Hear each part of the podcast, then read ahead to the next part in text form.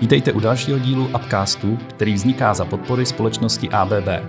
Tento podcast se zabývá technologiemi a inovacemi od vypínače až po umělou inteligenci. Mé jméno je Václav Švuk a jsem rád, že i dnes jsem si pro vás mohl připravit téma z tohoto světa.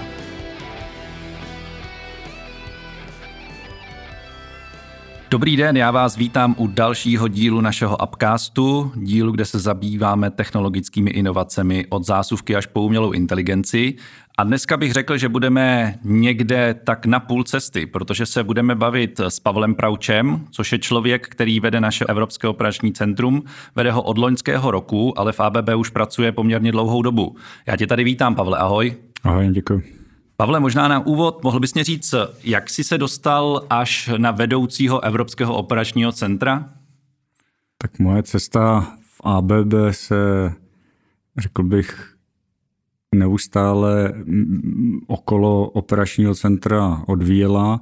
Zašlo to tím, že jsem zakládal operační centrum v Plzni, které tenkrát bylo pro Power Generation a dnes je součástí Evropského operačního centra. Pak jsem se vzdálil přes obchod na Ukrajinu, kde jsme eh, s Hochy z operačního centra spolupracovali.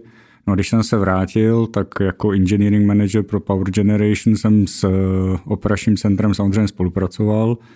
No a pak eh, přes poslední funkci, kde jsem s nimi taky spolupracoval, jsem se vlastně využil operační centrum jako zakladatel, jako function i jako manažer a tím pádem asi to bylo zjevně pro naše šéfy nějaká logická volba, abych se stal šéfem operačního to nabídli centrum. a aby si, aby si začal ano. to Evropské operační centrum vést. Mohl bys nám možná říct eh, pro naše posluchače, co vlastně to operační centrum dělá, co má na starosti a jak, proč vlastně Evropské operační centrum? Tak začnu tím posledním. Evropské operační centrum je to od toho, se odvíjí od toho, že už nejsme jenom v Ostravě či jenom v Plzni, ale máme pobočku i v Krakově, kde je zejména Procurement and Logistics a byla před dvěma lety založena mm, jednotka v Kaliningradu, která má sloužit pro ruský trh. No a tím pádem se dostáváme k Evropskému operačnímu centru. Uh-huh. A kolik zaměstnáváte lidí? Jak je to tak velký? No teď ze začátku se hodně rostlo, teď, teď se mm, zejména i díky covidu situace ustabilizovala okolo 550 lidí, kde v Kaliningradu je eh, okolo 55 a eh, v Krakově okolo 30 lidí, a ten zbytek samozřejmě v České republice. Takže ta nosná osa je Plzeň, Ostrava. No, zejména to těžiště je v Ostravě, eh, tam je 400 lidí a ten zbytek, jak už jsem řekl. A kdy se vlastně tato ta myšlenka toho operačního centra zrodila? Ty jsi zmiňoval, že jsi zakládal to v Plzni. Ale v tu dobu už existovala eh, jednotka v Ostravě, ta je o něco starší, řekl bych o dva roky, takže já jsem se tam jel učit, si pamatuju, jsem šel omrknout, jak to tam funguje. A eh, tím se dostáváme k nějakým 15 letům. 15 vlastně, let, aha, takže za 15 let v podstatě z nuly na 550, 550 ano, zaměstnanců. Zrychlení z nuly na 550 za 15 let. Kdybys mě, kdybys mě mohl popsat, jaké vlastně zaměstnance vy tam máte? Já předpokládám, že to nejsou žádní montéři, vy se zabýváte v podstatě jako kdyby inženýrskou činností, to znamená, předpokládám, že většina těch lidí jsou skutečně jako inženýři, eh, lidi, kteří mají víc, za sebou technické vzdělání a podobně. Většina určitě, tak to vlastně začalo. Um, jsme začali od inženýrů, ať už eh, automatizace nebo elektriky. A časem se přidali právě, jak jsem říkal, procurement logistic nebo supply chain, jak už se názvy měnily. No a e, dnes vlastně už máme i e, podporu e, prodeje, máme i v těch technických oblastech L2, L3, to znamená level 3 podporu, to znamená odborníky na ty produkty. Máme kontrakt manažera, teď hledáme, toho teda ještě nemáme, ale uh, potom máme operační podporu operations. Co to vlastně znamená, že to jsou lidé, kteří dělají plánování, uh, dělají um, dokument control, to znamená, že to těžiště stále je engineering, ale i ten engineering se odsunul, další větev je třeba uh, software department je docela velký. Takže tím se to dostává opravdu do operačního centra, kde jediný, co chybí už je, eh, vlastně tam je všechno, co je to, jenom ten kontrakt manažer nám chybí dneska. A ten, a ten zákazník pak musí ještě tam taky být, abyste měli no, pro koho. zákazník, samozřejmě pro nás je zákazník interní, to je možná důležité, tím jak to řekl. Operační centrum je tady od toho, aby pomáhalo těm divizím v naší uh, business area, to znamená v proces automation, aby byli uh, úspěšní na trhu v exekuci těch, těch projektů. A samozřejmě tím, že se dostáváme k té podpoře prodejů, tak i k tomu získávání, ale to je se vstažený hodně k tomu, eh, jak se ty projekty vyvíjí. Mm. To znamená, že ten zákazník, když to občas to mate, zákazník pro nás je interní a vždycky musíme odlišovat, že ještě ten koncový, s kterým spolupracujeme. Ty jsi popisoval vlastně ty různé týmy, ty různé oblasti, vlastně, kterými se vy zabýváte. Mm-hmm. Jestli to chápu správně, tak vy v podstatě za těch 15 let jste na začátku přispívali nějakou inženýringovou činností do toho projektu a během té doby v podstatě jste tu kompetenci svoji rozvinuli natolik, že zajišťujete kompletně jako kdyby dodávku a exekuci těch daných projektů? To je, to by byl ideální stav. Jo. Já bych zase nerad si tady tahal triko, že už tam všude jsme.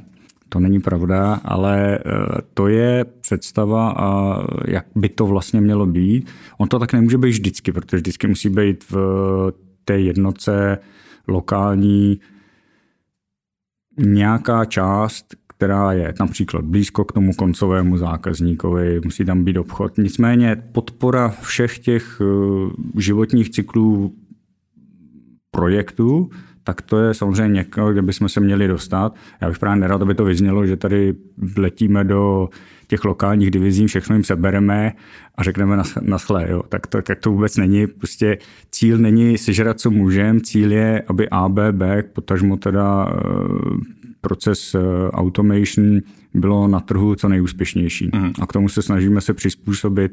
Takže pokud se nalezne na trhu segment, který dává smysl eh, dělat plně od OPC například eh, podpora prodej a pak už to celý převezmeme, jako je eh, REC, který Anders kdysi založil eh, nebo převedl pro Pulp and Paper, tak tam opravdu se to prodá a pak se to celé dodá z operačního centra. Uh-huh. Ty jsi zmiňoval Ostravu, Plzeň, uh-huh. Krakov. Uh-huh. To jako kdyby mě dává logiku, jsou to poměrně blíz, blízce lokalizované města. Co ten Kaliningrad? Proč vlastně Rusko? No tak ruský trh je ohromný, o tom asi nikdo nepochybuje. A na druhou stranu všichni víme, že nebo aspoň my, co se tam snažíme dostat, že to není jednoduché se tam dostat no, nebo dokonce udržet. A co tím myslím je, že i když prostě se vám podaří podepsat zakázku, tak to není jednoduché tu zakázku realizovat z mnoha důvodů. Například, když tam chcete dostat specialistu ABB, je to trošku takový jako slepice nebo vejce. Jo? Na hmm. to, abyste eh, měl tým, který je schopen tu zakázku realizovat, tak tu zakázku nejdřív musíte mít. A když ji nemáte, tak buď teda půjdete s externisty, ale pak se zase divíte, jestli to neudělali, no nebo teda založíte, že ten gordický úzol rozseknete a založíte si operační centrum. No a teďko vlastně vyškolíte ty lidi na zakázkách, které máte, řekněme my tady v operačním centru v Čechách, nebo část operačního centra v Čechách, a kdy v určitém stavu oni budou schopni dělat ty zakázky eh, v Rusku. Proč tam nemůžeme prostě poslat člověka z Čech? To je to, co jsem měl na mysli, když jsem začal. Eh, prostě ruský trh je velmi silně chráněn a po určité velmi krátké době už vlastně ten člověk, který je, třeba ten Čech, který je na commissioningu, na uvádění do provozu v Rusku, tak už musí být převeden do ruské jednotky. Mm-hmm. Což je taková administrativa a slušně ani nevím, jak bych to nazval. Je to, je to komplikace. Prostě. Děkuji, to je to slovo, co jsem hledal. To taková komplikace, že vlastně jediné řešení je mít svoji vlastní jednotku a pak opět nastává ten pooling efekt, musí být dostatečně velká, aby se to vůbec vyplatilo. No a proto vlastně ji z začátku vypěstujete eh, pomocí operačního centra z Čech. Mm-hmm. Možná se vrátíme na zpátek mm. do, té, do té české naší kotliny, konkrétně do Ostravy. Ta Ostrava, jak říkal, je to to těžiště toho celého operačního centra, to znamená, že tam sedí nejvíc lidí. Já vím, že vy jste poměrně dost nabírali v posledních letech a snažili jste se udělat eh, tu, tu práci pro to OPC poměrně atraktivní i tím, že jste změnili lokaci svých kanceláří. Teď sídlíte v podstatě v centru Ostravy. Ano. Pomohlo vám to, když vlastně jste se přestěhovali do centra Ostravy, byli jste jako najednou atraktivnější tomu, tomu trhu, těm, těm potenciálním zaměstnancům? Tak na to nemám statistiky, tedy popravdě řečeno, to mě trošku zaskočil. Nicméně eh, rozhodně, co jsem viděl, i tu původní lokalitu, i, i kde jsme teď, a bavím se s lidmi, tak eh, tady je rozhodně posun dopředu. Takže já bych řekl, to je vnímáno pozitivně, jestli je to faktor jako decisive, který eh, nám přitáhl plno lidí, to si netroufám tvrdit, ale rozhodně to neškodí. To v každém případě. Nicméně teď se nacházíme v nějaké specifické době. Hmm. Eh, je tady covid mezi náma už poměrně dost dlouho a všichni si přejeme, aby už to konečně odešlo. Ty jsi zmiňoval, že ten růst, ten covid trošku ne zastavil, ale zpomalil, spíš se zaměřujete na nějaký už specifický pozice. Jak vlastně na tu vaši oblast té procesní automatizace ten COVID, eh, ten COVID dopadl? Jaký, jak, jaká je ten impact na vás? No, on se liší od divize k divizi a možná tady poprosím tebe a posluchače, aby mi umožnili trošku ty divize vzít jednu po druhý. Poprvé řečeno ještě, tam není jenom impact covidu, ale je taky cen ropy. A to je vlastně to jsou dva nejdůležitější faktory. Některé jednotky byly postiženy jedním, některé druhým, některým oběma. Takže když to vezmu jednu po druhé, tak eh, asi největší vliv eh, covidu byl na, jak vlastně víme i osobně, na cestování. To znamená, že cestovní lodě, takový ty velké cruise ships o dvou půl tisíci, třech tisících eh, pasažérech, tak to samozřejmě tam teďko nikdo nevleze. Jo, po stojí Diamond, někde v, nějakém, Princess, v nějaké loděnici nebo někde na se nikdo neodvažuje, takže t, proč byste vlezl že s rouškami trávit plavbu po Karibiku, to asi nikdo neudělá. Takže ty právě stojí teď v přístavech a samozřejmě se zastavili i, i stavby nebo výrazně přibrzdili nebo odložili. Takže to, je, to byla rána eh, pro tu divizi Marine Force obrovská. Když se podíváme na druhou stranu, tak třeba eh, PI, tedy Process Industries, který dělají věci typu papír, metal eh, a doly, mining, tak tam to samozřejmě jelo dál a tam ten vliv tak velký nebyl. No a někde mezi je Energies, Turbo a Analytics, hlavně Energies, ale ty zase jsou ovlivněný tím, že eh, cena ropy je pořád ještě nízká, což my si samozřejmě nestěžujeme, ale z hlediska, myslím jako spotřebitelé, když jedeme k pumpě, když už to trošku stouplo, ale když se máte rozhodnout, jestli budete dělat další ropnou plošinu nebo ne a kde budete vrtat, tak samozřejmě ty náklady vzhledem k tomu, že ty ložiska taky jsou méně a méně nebo hůře a hůře dostupná, tak ty náklady v porovnání s tím, co z toho máte, eh, vedou k tomu, že těch investic tam tolik není. Takže abych to schrnul, záleží opravdu na divizi a vidíme, že nejhůř teda byly ovlivněny ty velké výletní lodě. Nicméně já bych se možná u tohle toho trochu zastavil, mm-hmm. jo, mhm. protože to zní velice zajímavě. Výletní lodě, přístavy, ropné plošiny a podobně. Mm-hmm. Můžeš mi říct, co vlastně ABB dělá v případě té námořní dopravy, jako výletních lodí nebo těch zaoceánských různých tankerů a kontejnerových lodí? No je to, to je dobrá otázka, že já taky, když jsem nastupoval do ABB, tak jsem znal zásuvky a pak jsem znal pár motorů a menších a věděl jsem, že taky máme řídící systém. A vůbec se nevěděl, že děláme i kvazi do železa. A teď možná už posluchači zaregistrovali, že a ty jsi možná všem 30 let Azipodu. Ano. A takže to je vlastně motor, který je celý elektrický a tím pádem může být celý pod lodí a teď se může otáčet ve všech směrech, takže manévrovat uh, tou lodí úžasným způsobem.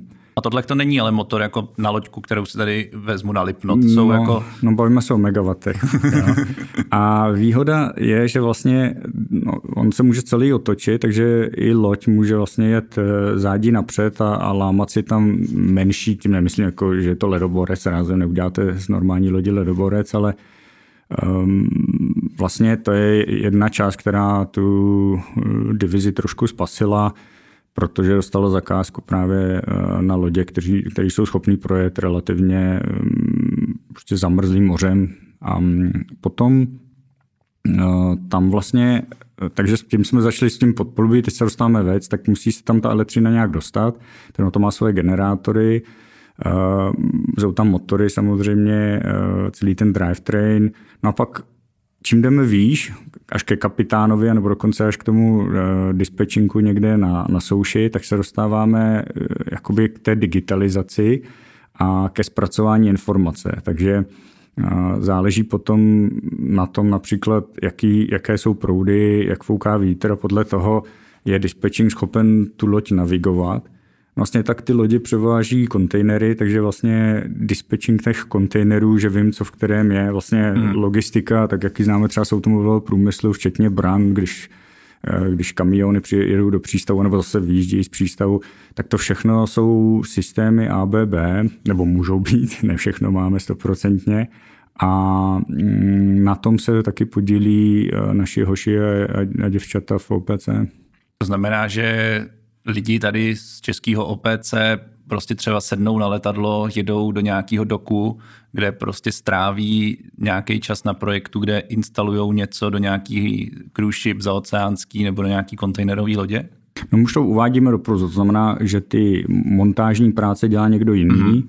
ale je, je například teda v tom oddělení Marine Ports je uh, tým lidí, kteří uvádějí uh, do provozu ty instalace, které jsou vytvořeny teda, a tím, to jak elektrické, jak, tam je hlavně o, tam to je hlavně o elektrice a o drives. Mm-hmm. No takže oni uh, pak letí právě do, do té loděnice a tam uvádějí celou tu elektrickou výbavu a plus tu automatizaci do provozu. No pak jsou samozřejmě jiní, kteří sedí v Ostravě a, a ti to programují nebo, nebo, nebo designují. Jo. To, to právě tam je dobré to, že um, každému podle jeho gusta. Jasně. to znamená, chceš lítat, můžeš, nechceš, nemusíš. Nemusíš, super. Ještě možná, než opustíme uh, tu, tu námořní dopravu, já bych se zeptal na jedno téma, který teď se čím dál víc skloňuje i třeba v segmentu, které je blížší těm lidem, což je automobilový průmysl. Nicméně v té lodní dopravě si myslím, že to téma už je delší dobu než v tom automobilovém průmyslu a to je vodík. Jaký vlastně je názor na vodík v, autom, eh, v námořní dopravě? No, začíná to, stejn, vlastně ten myšlenkový pochod je stejný jako u, u automobilového průmyslu. Um, auto, když smrdí, tak nám to nevadí, pokud je to pod oknem, tak nám to vadí. Takže uh, loď, tady bohužel, musím říct bohužel, nám, nás tolik netrápí, když uh, pluje někde po Pacifiku a spaluje ten nejhorší mazut, ale všichni víme, že to tak je, ale že dálnice je dobrá, pokud mi nevede přes zahradu. A nicméně, jakmile se dostanu blízko k přístavu, tak už mi to začíná vadit. Tam je ještě možná, než se dostanu k tomu vodíku, ještě další vychytávka, to je uh, connection, to znamená uh, shore connection, že ta loď prostě zakotví, aby nespalovalo, aby z těch komínů se tam nečoudilo, tak je další, čím se Marine Port snaží Eh, řekl bych, nahnat to, co jim chybí, a to je, že připojí tu loď na, na pořádný kabel mm-hmm. a je to vlastně jako jakoby velká nabíječka, ale je tam připojený to prostě ten tanker například. A, no a co se z toho vlastně plyne, že eh, se snažíme, aby lodě, kteří plují blízko okolo nás, jako je v městě auta, aby byly co nejméně hm, bez, bezemisní. Aby prostě nesmrděli tam. Aby nesmrděli, přesně tak, to znamená, aby byly bezemisní. No a k tomu jsou samozřejmě nejvýhodnější, ehm, říká se tomu anglicky short distance shipping, to znamená přívozy přes nějaké zátoky, větší, větší ehm, jezera nebo i ehm, jako širší řeky. No a ty jsou jednak na baterky a teď se pracuje na tom, jak by to mělo fungovat s vodíkem. Uh-huh. Jo, to znamená, jsou piloty uh, na, na, na vodík a jsou i hmm, lodě, které jsou na baterky a uh, na, no to zní divně, loď na baterky, ale jako začíná se samozřejmě od těch menších, stejně jako to bylo právě s dojezdem aut. Mm. Jo, jsme měl na to smrdlání po městě, tak tady vlastně si to můžeme představit a postupně se snažíme dostat na ty, na ty větší výkony. Mm, takže v podstatě teď vodík, jako kdyby myslíš si, že ta cesta je opravdu, že ten vodík jednou nahradí ten standardní přístup pro ten eh, kontejnerový prostě trajekt, transport z Ázie do Evropy? No, když hodně roztopím vizionářskou pes, tak si to umím představit. A to si myslím, že by změnilo kompletně jako kdyby ten přístup k té ekologii, té námořní dopravy. Že? No on se říká, že a teď trošku je to jako jedna paní povídala, ale není to jedna paní, je to jeden pán z Marine Ports, tak ten povídal, že když naložíte loď někde v Japonsku plnou Toyot a dopravíte ji do Ameriky, tak ta loď eh, udělá víc emisí nebo stejně emisí za tu jednu cestu, jako všechny ty auta, které tam přivezla za svůj hmm. život. Hmm. Jo. Takže tohle by byl jako obrovský vliv a uh, obrovské zlepšení, který opět není to před naší zahrádkou, necítíme to, ale jako planeta Země by si asi hodně oddychla. Určitě ano, no. Možná trošku opustíme ty lodě, ale na moři ještě zůstaňme. Ty jsi zmiňoval taky těžební plošiny, jo, což asi každý že si dokážeme představit, jak to vypadá, viděli jsme to, ale můžeš mě říct, co třeba na těch těžebních plošinách dělají ty naši lidi? Nebo jsou vůbec na těch těžebních plošinách jako ty naši lidi potřeba, lítají tam? Um, tak těžební plošiny to je další taková sexy část toho, co um, samozřejmě se v OPC děje. Um, těžební plošina je, je několik typů, může být plovoucí nebo je zabudovaná. Uh, dost často jsou teda uh, blízko norských břehů, a teď zase záleží na tom, co je scope toho projektu. Jo. Takže může to být o to, že eh, tam jsou obrovský uh, motory, já jsem se na to koukal, to, je, to jsou desítky megawatt.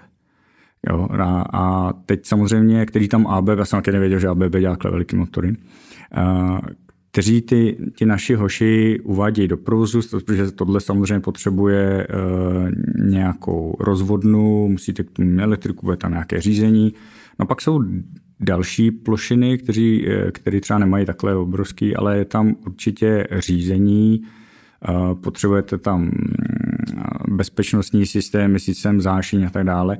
A to opět někdo musí uvést do provozu, poté co to samozřejmě v Ostravě nebo ve spolupráci s norskými kolegy, eh, většinou s norskými, nadizajnujeme.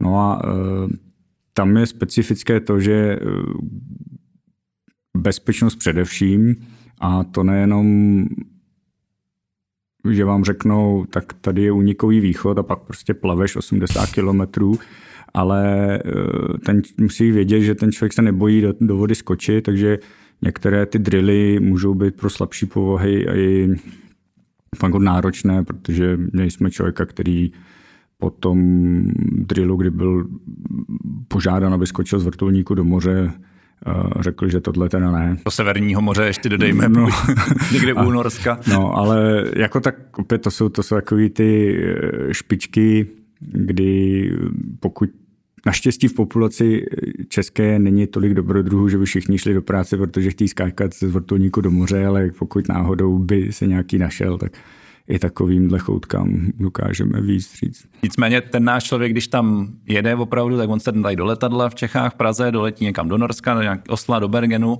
a tam prostě sedne na helikoptéru a toho 60 kilometrů jako kdyby přepravuje No dostane toho... teoretickou přípravu samozřejmě, ale, ale jo, tady ty, ty plošiny jsou většinou okolo, myslím, že to je třeba 80 km od Bergenu, podobně, podobné vzdálenosti, takže tam, aby se dostal, tak mají heliport.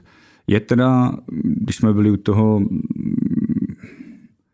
kolik stojí a jak ty investice, tak teď byla je uváděná do provozu um, ropná plošina, která je naprosto um, unmanned, to znamená, tam není človíčka na ní. Mm-hmm. A to je opět, aby, jsme, aby, se, aby ten zákazník stlačil náklady, myslím, že ten koncový zákazník, uh, tak tam není ani heliport, tam se dopravuje uh, na, na lodi a tím si asi všichni umíme představit, jak to musí být spolehlivý. Jo? To hmm. znamená, že když se něco uvádí do provozu, kde teče nafta, je to highly explosive, tam teda nesmí být jiskra a ještě tam vlastně všechno dělám vzdáleně, těch 80 kilometrů třeba, tak to je prostě projekt, který opět tady to posouvá nějakým směrem a na tom taky uh, operační centra teda spolupracoval. Super. Já možná, já se omluvám, že vybírám takový jako kdyby zajímavosti, ale mě samotného to hodně zajímá se o tom něco víc dozvědět. Jo. Uh, tak uh, já jsem tady připravil si ještě jednu zajímavost, protože jsem četl nedávno jeden článek o Benátkách. Já jsem si říkal, co ABB dělá v Benátkách. Pak jsem zjistil, že za tím stojíte opět vy, za tím stojí procesní automatizace. To, to je pravda. Mě to samotného překvapilo, když eh, jsem byl v Power Generation, zjistil jsem, že děláme v Benátkách. Eh, a je, je to důležité si uvědomit, že když se řekne Power Generation, tak dneska už se to jmenuje, to je to vlastně dřív, já jsem asi konzervativní, tak ještě budeme starý název, ale dneska se tomu říká Power and Water. A ten water segment roste víc a víc a je to jednak čističky, ale i prostě cokoliv, kde, kde voda mm, teče, takže mm, začnu tím menším, ono to je třeba v Holandsku, automatizujeme z dymadla. Já, že eh, tam jsou že část Holandska, nevím přesně procenta, leží pod hladinou hmm. moře, takže tam jako jsme se to naučili. No a pak kolegové v Itálii, a ten projekt Moze, který jsi zmiňoval, to je vlastně projekt, kde, eh, aby jsme chránili Benátky před zatopením, tak když se zvedne hladina nebo se eh, ří, řítí nějaká vlna, tak tam je vlastně brána, která se, která se zavře a celou tu zátoku jako chrání. No a to si asi jaký umím představit, že to je potřeba řídit. Ono, ono se ho nezdá, ale třeba v obyčejném tunelu, já myslím, že 20, okolo 20 tisíc čidel. Jo. Takže tady je taky plno, plno, plno, plno technologie a, a inteligence. A e, ten projekt Moze byl uveden do provozu, myslím, loňský rok byl jako hmm. ukončen úspěšně samozřejmě. Tak asi kdyby nebyl úspěšně, tak ty Benátky to neocení, když vždycky na jaře tam přijde ta velká voda na náměstí svatého Marka. Nebo... Právě, no. Eh, možná ještě, my jsme teď byli u moře dost, eh, kdybychom se posunuli na souši, nebo respektive pod zem, já taky vím, že jste dost aktivní v dolech. No to určitě ano. Um, doly, to se taky ABB neumělo, nebo já jsem si to taky neuměl představit, uh, mining celkově, tam je, jako, jak, jak všichni vnímáme ABB jako takovou tu elektricko-elektronickou zásuvky tak, prostě. Jo, no, no. tak najednou si představte opět prostě megawatový uh, motory, který uh, tahají ať už lidi, anebo, nebo zboží, teda zboží, myslím uhlí nebo rudu uh, z těch dolů. A to jsou hloubky já nevím, třeba jeden a půl kilometru, odkud se ve Švédsku uh, to tahá. Jo. To znamená, třeba včetně systému těch dopravníkových pásů, kde se to sesype a pak se to nějak musí vytáhnout. Že? To, to znamená, uh, my děláme jednak ten open, pit, eh, open pit mining, to znamená ty velké díry v zemi, mm-hmm. ale Švédsko je, mm, tam je hodně rudy, a takže Švédsko je Center of Competence a, a se Švédy právě hodně spolupracujeme na, na tom miningu a ono se to nezdá, ale uh, zase se dostáváme k té zelené uh, otázce ekologie. Jenom při představě, jak moc eh, všichni si, když si představíme ty hromady, eh, teda ty díry v zemi, tak to je prostě hromada materiálu, která se musí hmm. představit. Hmm. A tam jezdí, tam, že, tam jezdí traky na diesel, tam zpátky, tam zpátky. To znamená, ABB je schopno vybudovat systém dopravníků, zase jsem nevěděl, že děláme dopravníky, a, tak, aby eh, tohle všechno běželo na elektriku a ještě to optimalizovat tak, aby samozřejmě ta síť to vydržela. Jo, takže tady to jsou projekty, které jsou v, zase v zemích, jako je třeba Chile, eh, kde je to takový zajímavý, že hm, Center of Competence je v, ve Švédsku, ale třeba hodně právě na Rudu a hodně těch projektů je, je v Jižní Americe. No a mimochodem uh, Rusko je jeden z, právě z trhů, který, eh, kde je těch dolů hodně a to je jeden z důvodů, proč tam zakládali Kaliningrad. Mně se líbí na tom na těch věcech, co vy děláte, že právě je tam ta přidaná nějaká hodnota, že to není jenom o tom dodat ten projekt tomu zákazníkovi, ale že to je v hodně případech právě napojený na nějakou tu udržitelnost, na nějakou tu zelenou, na nějaký ten green prostě deal, že ty firmy se skutečně snaží o tom přemýšlet, snaží se snižovat ty emise a zároveň předpokládám, že víc a víc je do toho zapojena ta digitalizace. Myslíš si, že tyhle ty dvě věci jako kdyby jsou spolu propojený, že ta digitalizace umožňuje právě víc eh, efektivně zpracovávat ty energie a být jako kdyby ekologičtější? No ty jsi tam řekl důležitý slovo a to je to efektivně. Um, No je obrovský, co to, to vlastně je, že máš ještě co to vlastně je digitalizace. A e, dneska, dneska je takové obrovské množství informací, které buď neumíme, nebo nejsme schopni dostat a, a to ABB Digital vede k tomu, aby jsme tu informaci buď teda jí lépe získali ještě, anebo taky nějak, e, nebo nejlépe tu, kterou máme, ještě lépe využili. A vlastně efektivita jde ruku v ruce s, tím, s tou ekologičtějším, ať už výrobou, těžbou a tak dále. A, ale zároveň to vede k tomu i, že tam vzniká, no teď jde o to opět, jak definujeme ekologicky, že, že je tam méně odpadu. No a samozřejmě cílem našich zákazníků je, aby taky z toho měli i nějaký ten peníz navíc. Hmm. Takže, takže k tomu uh, my jim přispíváme. No ale to, se, to, to není jenom ekologie. Když si vezmeme třeba, jak jsme se bavili o tom softwaru, který umožňuje navigovat, tak stejně tak to slouží k bezpečnosti. Mm-hmm. Jo? A vlastně tam je, tak jsme se bavili o, o ropě a tak, tak uh, tam je Alarm Insight, prostě věci, které vyvíjí to softwarové oddělení u nás, který zase slouží k časné detekci toho, že se někde něco může stát a takže i, i vlastně zpracováním dat můžu predikovat, že někde je něco v nepořádku a tady už se dostáváme teda pomalu k zachraňování životů, nejenom k tomu, že nevypustíme trochu CO2.